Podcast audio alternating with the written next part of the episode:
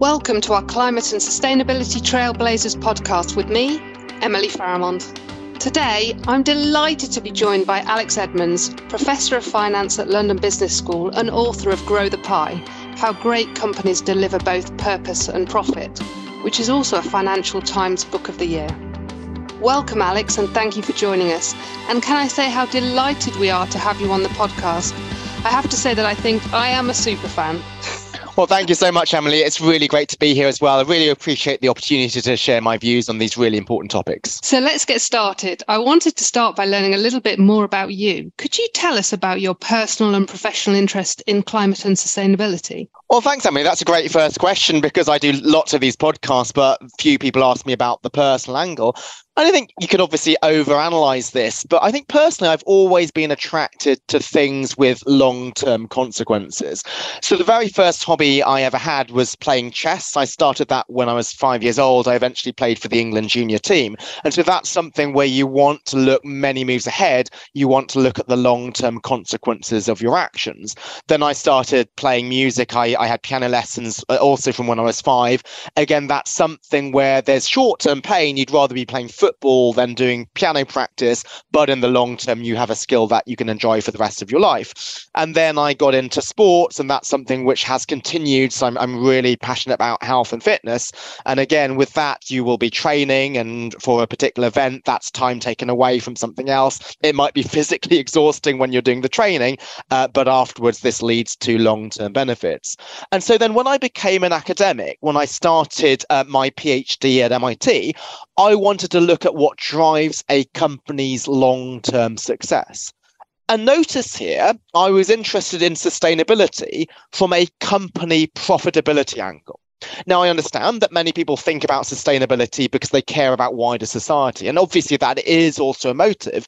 But that for me was not my primary driver. I wanted to think about what makes a company successful. And so, to me, some of this um, polarization in the US with Republicans being anti sustainability seems bizarre because for me, sustainability makes a company sustainable. It's profitable for the long term. And this led me to my first work looking at the value of employee satisfaction for long term performance. A company that treats its workers well is not just being humane, it's being commercially savvy and it's generating higher shareholder returns than its peers. Fantastic. Thank you for sharing that with us. That was fascinating. I just wanted to start with a, a, broad question, really, around purpose. So, you talk a lot about the importance of businesses having focused purpose. Um, can you just elaborate a little bit more on what you mean when it comes to the importance of purpose? Certainly, and I think it's really good to to have a, a, a, serious definition as to what it means because everybody bandies around the word purpose nowadays. Companies are always trying to claim that they have a purpose, and when they do that, they think about purpose being altruism. Let's serve wider society. Let's serve customers and workers and uh, stakeholders and the environment and suppliers and so on. That sounds great, but it's actually unrealistic because there might be trade offs. So, one trade off potentially is between shareholders and stakeholders. But even if we ignore profits, there could be trade offs between different stakeholders. If we shut down a polluting plant, then that's good for the environment, but it's bad for workers. So, certainly, purpose should be about serving wider society. A person's purpose should be to have a life that positively impacts others, but you should also serve society in a focused way. So if I think about what the word purpose means in the English language, if I do something on purpose, I do it deliberately. And similarly for a company, it could choose to um, serve society in a particular focused way. So, even though climate change is the world's biggest threat, maybe that should not be the focus of every single company. Maybe part of your purpose, or maybe your main purpose, should be financial inclusion. So, that also positively contributes towards society. But when there's many people, particularly in the global south, who are unbanked, maybe that's the biggest way in which you can serve. We don't want to tick every single box. If we try to tick every single box, then we might be spread too thinly and too diluted. I think that's a very interesting and relevant point. I think when we're talking to our clients, they often look at the SDGs and feel that they need to be able to tick off all 17 of them rather than being quite thoughtful about where they can drive the most benefit through a select few SDGs. So uh, uh, that's a really important point, Emily, because who what who are the SDGs for? These are goals to be achieved at a country level. So a country can achieve the SDGs even if one particular company might address numbers 1, 8, and 15. If there's another company which addresses 2, 7, and 9, and so forth, it can be that as a country we achieve these 17 really important goals, but that doesn't require every individual company to tick every box. Yeah, absolutely. And I think we're starting to touch on it there anyway, but I'm just interested in your thoughts around the interplay between purpose, sustainability, and ESG. Yeah, so this also is, is important because those three words that you mention are three words which are often used interchangeably, but there might be quite uh, important differences between them. So, ESG, or environmental, social, and governance, to me at least, as I see it currently practiced, is pursuing ESG factors to improve particular ESG metrics. So you might reduce carbon emissions, you might increase employee wages or reduce the CEO to worker pay gap, or you could increase gender and ethnic diversity in the boardroom. And these are absolutely not bad things to do. But often the motivation to do them is instrumental it's in order to boost ESG metrics. But I see purpose as creating value for wider society even if it's something that we can't immediately put in ESG metrics. For example, it might be what matters in terms of diversity is not just demographic diversity, but cognitive diversity. So I would count as diverse because I'm an ethnic minority, but maybe somebody who has is from a very different socioeconomic background than me, maybe he would add more diversity than I would to a team, even though he might be a white male. Or what might matter is not just the diversity of who you bring in, but inclusion. So the inclusiveness of corporate culture. And if you improve that as a company, you might not tick any boxes, but you do it because you think it's the right thing to do. And one might think things are similar with the environment. Obviously, climate is really, really important, but a lot of focus might be on climate change mitigation. How can we cut carbon emissions or how can we fund renewable energy? Not so much climate change adaptation. How can we invent crops that can grow in warmer temperatures or even environmental factors beyond uh, climate? So now we do recognize the importance of biodiversity, but that was something that some companies were already recognizing many years before this was in play, and they had to do it because people were looking at it. There were some companies who thought about this intrinsically because they saw that this was a way in which they impacted society. So I've talked about ESG, I've talked about purpose. Sustainability, I, I see more in the same um, breadth as I, I, would do purpose. So creating sustainable organizations, those are ones that are going to be there for the long term. And that requires, yes, hitting ESG metrics, but it also means um, doing things which don't fall under a specific ESG label or, or can't be measurable. So through pursuing a purpose, you create a sustainable organization. Fantastic. Thank you for sharing your thoughts on what I know for many at the moment is a complex quagmire of de- different definitions around purpose, ESG, and sustainability. Um, you, you, touched on it a little bit there, but we are starting to see business prioritize ESG initiatives specifically when there's stakeholder pressure. And that really can come from a number of competing uh, voices really across NGOs, investors, regulators, and customers. But I think we're finding, particularly for our clients in financial services, they're seeking to understand how they can better respond to stakeholder pressure, specifically on ESG and climate around some of the lending that they're doing in segments such as oil and gas. And I'd be really interested in your views about how they need to try and balance those different stakeholder pressures. Yeah, this is a, an important question. I think one which is sometimes um, somewhat under, misunderstood. So often financial institutions will think, well, my goal is to have a net zero portfolio.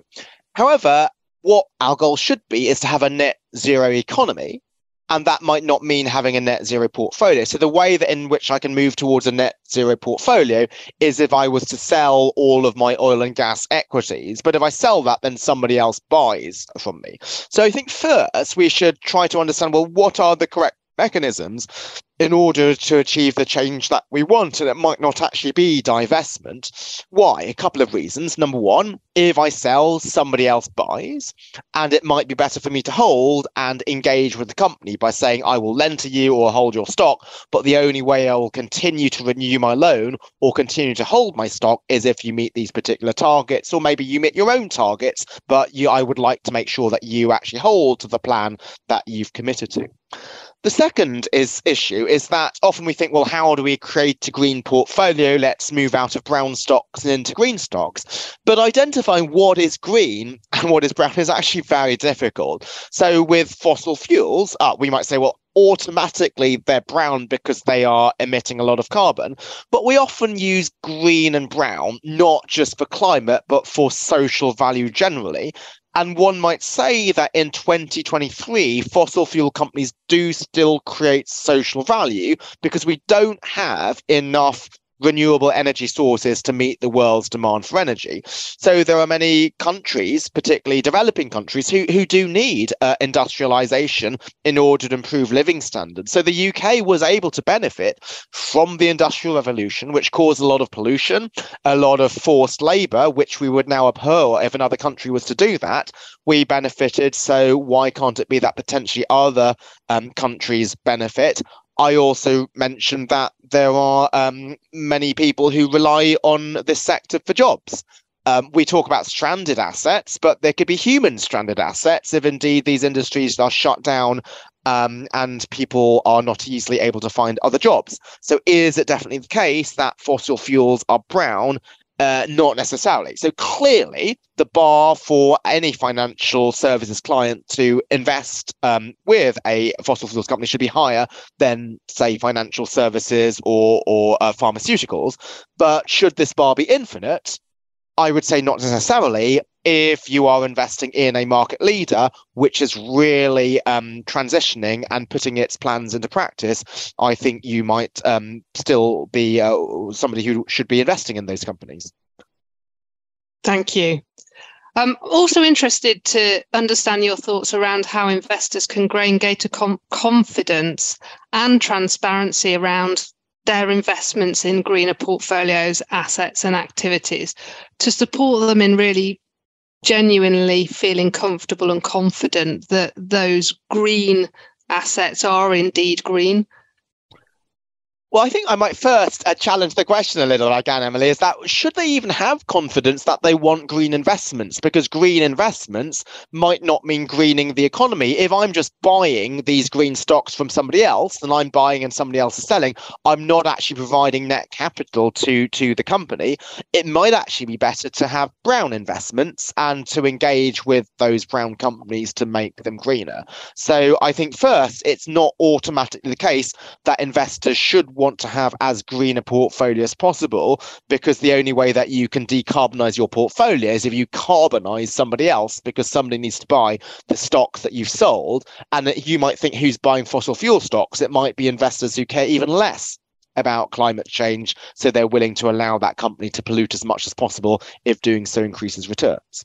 But then let's say we do want green portfolios for some reasons, I would like just to um, ask or um, read in a prospectus if I don't have direct access. What does the what does the um, fund mean by green? So some will absolute will evaluate green in an absolute basis. Some will think about the direction of travel. So the Financial Conduct Authority has come up with this label called Sustainability Improvers, where they actually see a role to be had by funds which are looking at um, companies with a positive direction of travel. What does green mean? Does it mean just climate? Does it mean other environmental issues? So there's local pollutants like ozone or sulfur dioxide or nitrous oxides, which might be important. Does it mean social? And what does social mean? Is it just diversity or is it provision of financial inclusion?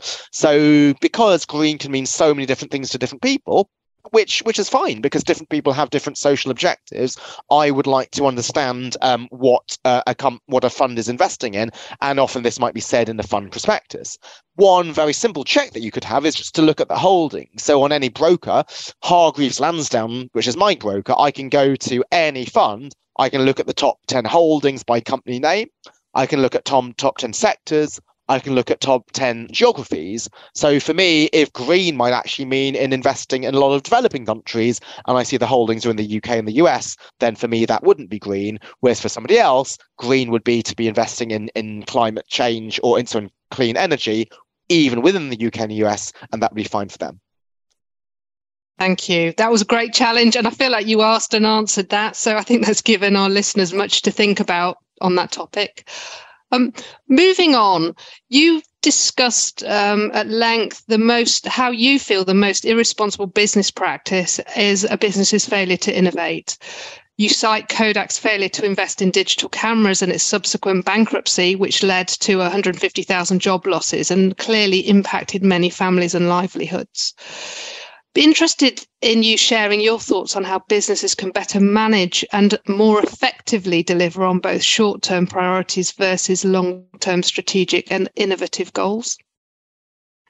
Thank you for highlighting that this point. So many people view sustainability as do no harm. So don't cheat on taxes, don't pollute the environment, uh, don't mistreat your workers. And obviously that is that is really important. Don't get me wrong, I, I highlight the importance of that. But any listener would have known that before um, giving up their time to listen to this podcast. So for me, the real um, key bit of sustainability is actively doing good actively creating value even if there was no outside pressure to do this. So I often use the example of Vodafone launching M-Pesa to um, lift hundreds of thousands of households out of poverty in Kenya by giving them access to mobile money. And so that was something where it didn't improve any ESG metric, it didn't reduce their carbon footprint or increase their board diversity, but that's something which created a lot of value for wider society. And then similarly, what is the worst thing that a company can do for society? Not pollute um, or not um, cheat on taxes, but actually just being an ineffective company. As you mentioned, Kodak, this lost to a huge amounts of uh, led to a huge amount of job losses and a huge amount of uh, savings being destroyed. So, how do we manage this challenge? First, I need to acknowledge it is an important challenge, and there's not going to be a silver bullet that I'm going to give. But I will say that this challenge is not unique to sustainability or ESG. This challenge is here for any company for which innovation is important, which is virtually every company. Every company nowadays needs to innovate to keep ahead of the competition.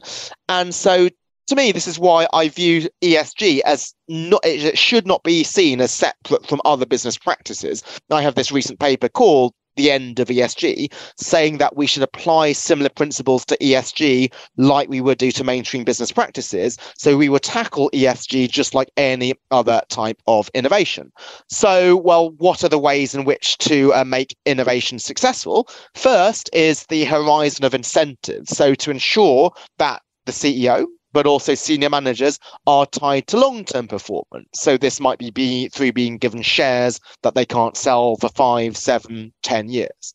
Number two will be communication with shareholders. So there are many companies who will say, well, actually, our quarterly earnings are not the metric by which you should evaluate me. So Unilever, which is a leader in sustainability, when Paul Polman took the job, he said, I'm going to stop reporting quarterly earnings because this is not going to be giving a true picture of our results.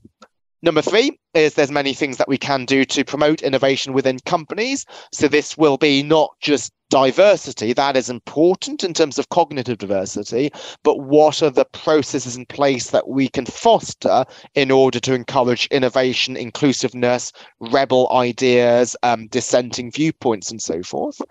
And then I'd say number four with innovation, um, it's useful to have be be willing to run with lots and lots of new ideas. So the most truly innovative things, maybe ninety percent plus, will fail. So that's true of new drugs, for example. And so we want to cast the net really widely. We would like to have a culture where we can try things and fail. But if things are seeing are, are, are appearing to fail, that we have the confidence to pull the plug early. So great venture capitalists or great innovators, they'll pursue lots of ideas, but if they see that an idea is not succeeding, rather than throwing good money after bad and being unwilling to admit a mistake, they will actually cut this. So if you think about X, which is Google's moonshot factory, they will actually give bonuses to people who find flaws, which will lead to whole ideas being nixed.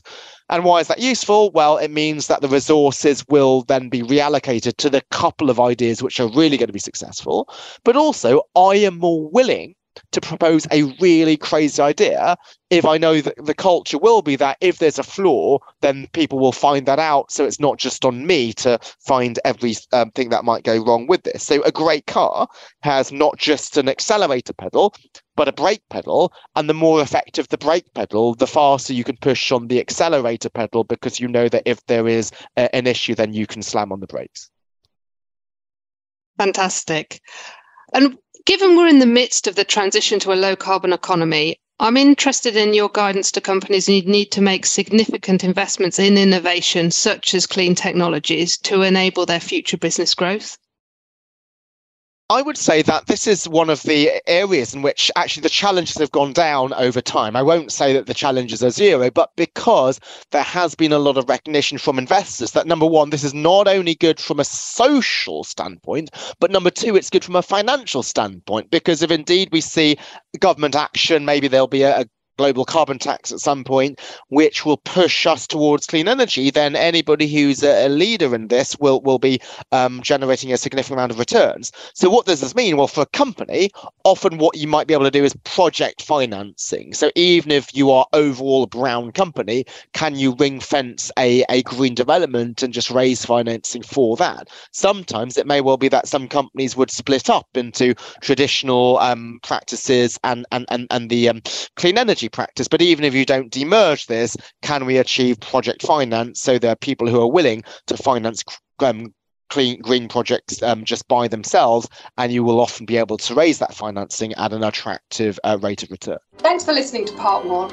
With so much to discuss on this topic, we'll pick up the conversation in part two.